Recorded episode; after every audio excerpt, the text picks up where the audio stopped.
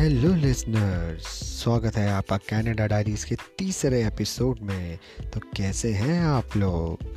ये एपिसोड पिछले एपिसोड का एक्सटेंडेड एपिसोड है means part two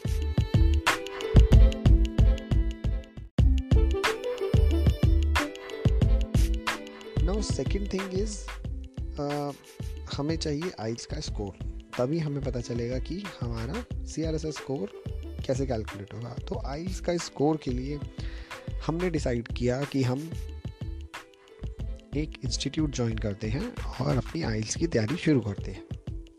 सो so, मैंने और मेरी वाइफ ने सैटरडे संडे एक बैच ज्वाइन कर लिया जहाँ पे हमें एक बहुत ही अच्छे से टीचर मिले। काफ़ी बुज़ुर्ग थे लेकिन बहुत मज़ा करते थे हम उनके साथ।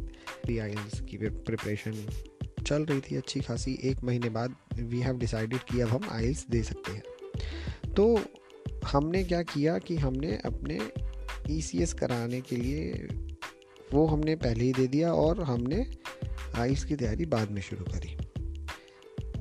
तो जितने टाइम में हमने आइल्स का एग्ज़ाम दिया और हमारा आइल्स का रिज़ल्ट आया, तब तक हमारे पास डब्ल्यू e की रिपोर्ट भी आ गई। तो हमने फाइनली एग्ज़ाम दिया और रिज़ल्ट जो आया that was quite good that was really really good मेरा नहीं, मेरी वाइफ का। उसी की इंग्लिश अच्छी है। नहीं तो आज मैं इंग्लिश में पॉडकास्ट बना रहा होता। नहीं। तो उसका स्कोर आया मतलब it was really good it was highest तो जिसकी वजह से हमें काफ़ी ज़्यादा हेल्प मिली, काफ़ी ज़्यादा हेल्प मिली। सो so, हमें अब हमें चाहिए था डब्ल्यू की रिपोर्ट हमें चाहिए था आइल्स का स्कोर जो कि हमारे पास था।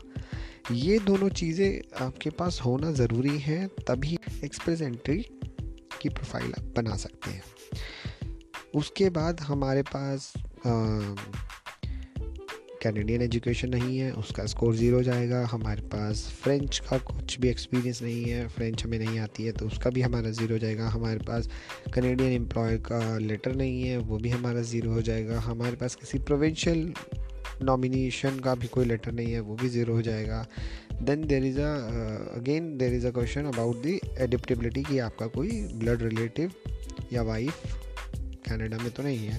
तो डेफिनेटली कहाँ जी, हमारा कहाँ कोई कनाडा में तो वो भी हमारा zero then finally the age कि हमारा एज ब्रैकेट क्या था?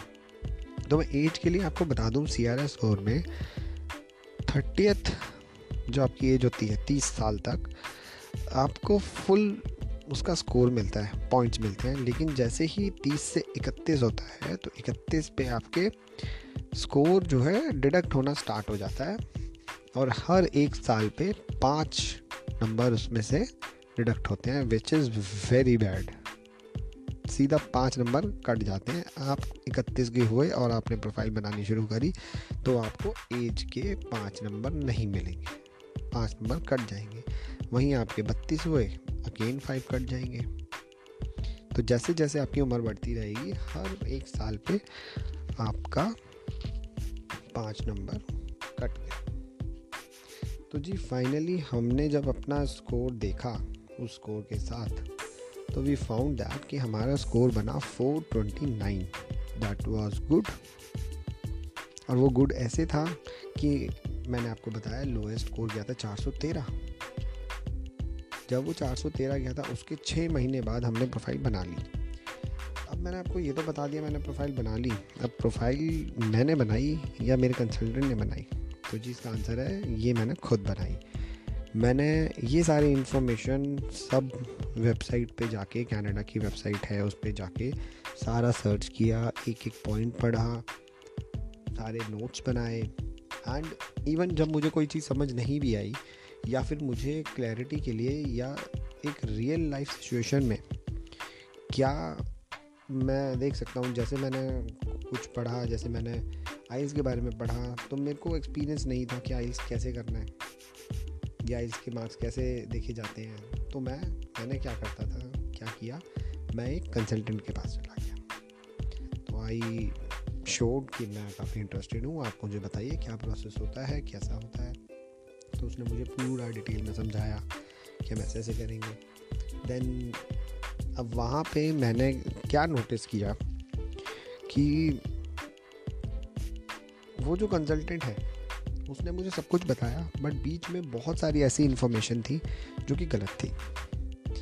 अब मैं एक नॉर्मल बंदा जिस, जिसका वीज़ा इंडस्ट्री से कोई लेना देना नहीं, वो थोड़ी सी रिसर्च करके केपेबल हो जाता है कि कैसे हमें अपना वीज़ा लगाना है, क्या प्रोसीजर है।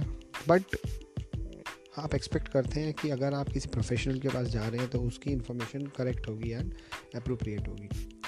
देन थोड़ा सेटिस्फैक्शन नहीं हुआ तो हमने सोचा किसी दूसरे कंसल्टेंट के पास चलते हैं। तो दूसरे कंसल्टेंट के पास गए तो उसने सारी इन्फॉर्मेशन सही दी। जो उसने गलत बताई थी वो सही दी, मगर उसने कुछ और चीज़ों में गलत बताना शुरू कर दिया। अगेन मैंने एक से दो, दूसरे से तीसरा, तीसरे से चौथा, चौथे से पाँचवा छः सात, आठ, नौ, दस।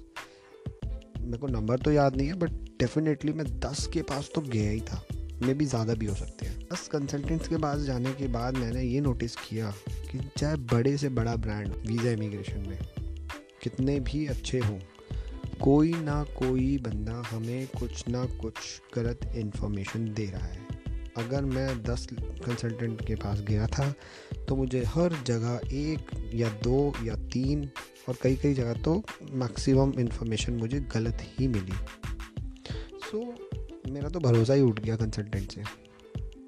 तो मैंने उनको क्रॉस चेक भी करता था दूसरे कंसल्टेंट के पास जाता था तो पिछले कंसल्टेंट की बातें उनसे शेयर करता था।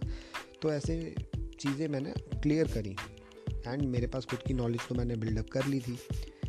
फाइनली आई हैव डिसाइडेड कि नहीं यार कंसल्टेंट के भरोसे ये सब करना it was not good and उसमें भी वो हमसे चार्ज कर रहे हैं टू लैक्स थ्री लैक्स जो इन्फॉर्मेशन देनी चाहिए वो गलत।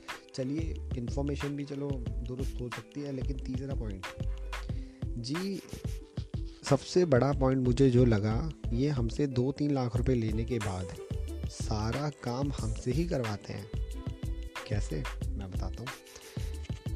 पहला पहला काम तो ये है कि हमें एजुकेशन के लिए डब्ल्यू e में हमें अपने डॉक्यूमेंट्स भेजने होते हैं और हमें एक रिपोर्ट लेनी होती है। ये जितना बोलना में आसान है, उतना ही मुश्किल है। क्योंकि डॉक्यूमेंट हम खुद नहीं भेजते हैं, हमें पहले अपनी यूनिवर्सिटी जाना पड़ता है, उनसे बोलना पड़ता है कि हमें ट्रांसक्रिप्ट दो। अब ट्रांसक्रिप्ट क्या होती हैं? जैसे कि हमारे पास डिग्री होती है मार्कशीट्स होती हैं, उनका एक सिनॉप्सिस होता है जो कि हर यूनिवर्सिटी बनाती है और उसको स्टैम्प करती है एंड देन एक एनवेलप में उसको सील करती है एंड उसकी जो सील होती हैं स्टैम्प सील होती हैं वो। तो दैट मीन्स कि वो ऑल्टर नहीं हो सकता। तो वो बंद लिफाफा जो होता है, उसको हमें as it is W S में भेजना पड़ता है थ्रू कोरियर तो 2017 में ऐसा था कि हम कॉलेज से अपनी ट्रांसक्रिप्ट मंगाते थे या जाके लेते थे एंड कॉलेज हमसे कुछ फ़ीस चार्ज करते थे और हम ट्रांसक्रिप्ट लेके खुद डब्ल्यू को सेंड करते थे। मगर अब ये रूल चेंज हो गया है। W S has found that कि काफ़ी लोग इसको फ्रॉड करते हैं। तो उन्होंने क्या किया है कि डायरेक्ट वो स्क्रिप्ट तभी एक्सेप्ट करते हैं जब यूनिवर्सिटी डायरेक्ट उनको मेल करती है आई मीन कुरियर करती है। क्या है कि हमें अपने कॉलेज को या यूनिवर्सिटी को कांटेक्ट करना होता है, उन्हें रिक्वेस्ट देनी होती है, उनको उनकी फ़ीस देनी होती है एंड वो खुद डायरेक्ट डब्ल्यूईएस को आगे फॉरवर्ड करते हैं। तो आपने देखा कि ट्रांसक्रिप्ट मुझे खुद लानी है तो ये काम तो मैंने किया सारा। कंसल्टेंट ने क्या किया? नथिंग अच्छा जी, आइल्स की प्रिपरेशन मैंने करनी है, आइल्स का पेपर मैंने देना है, आइल्स का स्कोर मैंने लेके आना है। मुझे सिर्फ़ वो जो डॉक्यूमेंट मुझे मिलेगा, स्कोर कार्ड का, वो मुझे कंसल्टेंट को देना है। ना उसके बाद हमें जितने भी डॉक्यूमेंट्स और सपोर्टिंग जितने भी डॉक्यूमेंट्स हैं, जैसे कि वर्क एक्सपीरियंस के, अब मैंने तीन कंपनी में काम किया है चार कंपनी में काम किया है तो मुझे हर एक एम्प्लॉयर से एक एक्सपीरियंस लेटर लेना पड़ेगा। एक जॉब प्रोफ़ाइल लेटर लेना पड़ेगा। उसके लिए मुझे अपने एम्प्लॉयर से बात करनी पड़ेगी, पुराने एच से बात करनी पड़ेगी and it is quite difficult कि आपको कोई एम्प्लॉयर आपको एंटरटेन करेगा या आपकी रिक्वेस्ट को पूरा करेगा क्योंकि अब आप एम्प्लॉय नहीं हैं उस कंपनी में। तो ये जो सरदर्दी है वो भी हमारी है, वो हमें ही करना है। राइट तो in an all maximum documentation का जो काम है, वो मुझे ही करना है। एंड अगर आप देखें तो सारे डॉक्यूमेंटेशन जब आप कर लेते हैं और आपके पास होते हैं देन वट नेक्स्ट आपके पास सब कुछ है। आपको सिर्फ़ एक प्रोफ़ाइल बन एक्सप्रेस एंट्री की प्रोफ़ाइल अब एक्सप्रेस एंट्री की प्रोफ़ाइल इतनी आसान है, जितनी आसान आपको एक जी का अकाउंट बनाना होता है, उतना ही आसान है। आपको अपनी जितनी भी इंफॉर्मेशन है, जो आपने कलेक्ट करी है, वो आपको उस फॉर्म्स में फिल करनी है एंड आपका एलिजिबिलिटी स्कोर आ जाता है और आपकी प्रोफ़ाइल तैयार है। जितने डॉक्यूमेंट्स मैंने आपको बताए, जितने सीआरएस के पॉइंट्स बताए, उसी पॉइंट्स के हिसाब से आपके पास फॉर्म खुलते रहते हैं आपकी प्रोफ़ाइल तैयार है। आपकी प्रोफ़ाइल आपने जैसे ही सबमिट करी that is in the pool तो जैसे हमारा स्कोर 429 था तो हमारी फ़ाइल पूल हमने देखा था last C R score was four thirty nine और four forty and we were expecting कि भाई ये स्कोर तो कम होगा ही होगा. तो इस तरीके से हमने अपनी एक्सप्रेस एंट्री की प्रोफ़ाइल बनाई।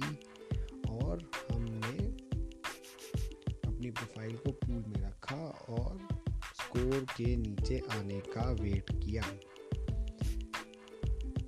जो कि 413 हमने लोएस्ट देखा। हमारा चार सौ उनतीस और चार सौ चालीस का स्कोर करेंटली चल रहा था। एंड हमें सिर्फ़ वेट करना था कि अगला सी स्कोर क्या आए। तो दोस्तों, मैंने आपको बहुत कुछ बता दिया है आज। एक्सप्रेस एंट्री क्या होती है? मैंने कैसे स्टार्ट किया? तो अब हम वेट करते हैं नेक्स्ट एपिसोड का और उसमें मैं बताऊँगा कि हमने जब वेट किया और अगला स्कोर क्या आया, वो क्या रहा। क्या वो 429 था? क्या वो 429 से कम था? क्या वो स्कोर मेरे 429 से ज़्यादा था? अब हम ये जानेंगे अगले एपिसोड में। तब तक के लिए बाय और बने रहिए आप।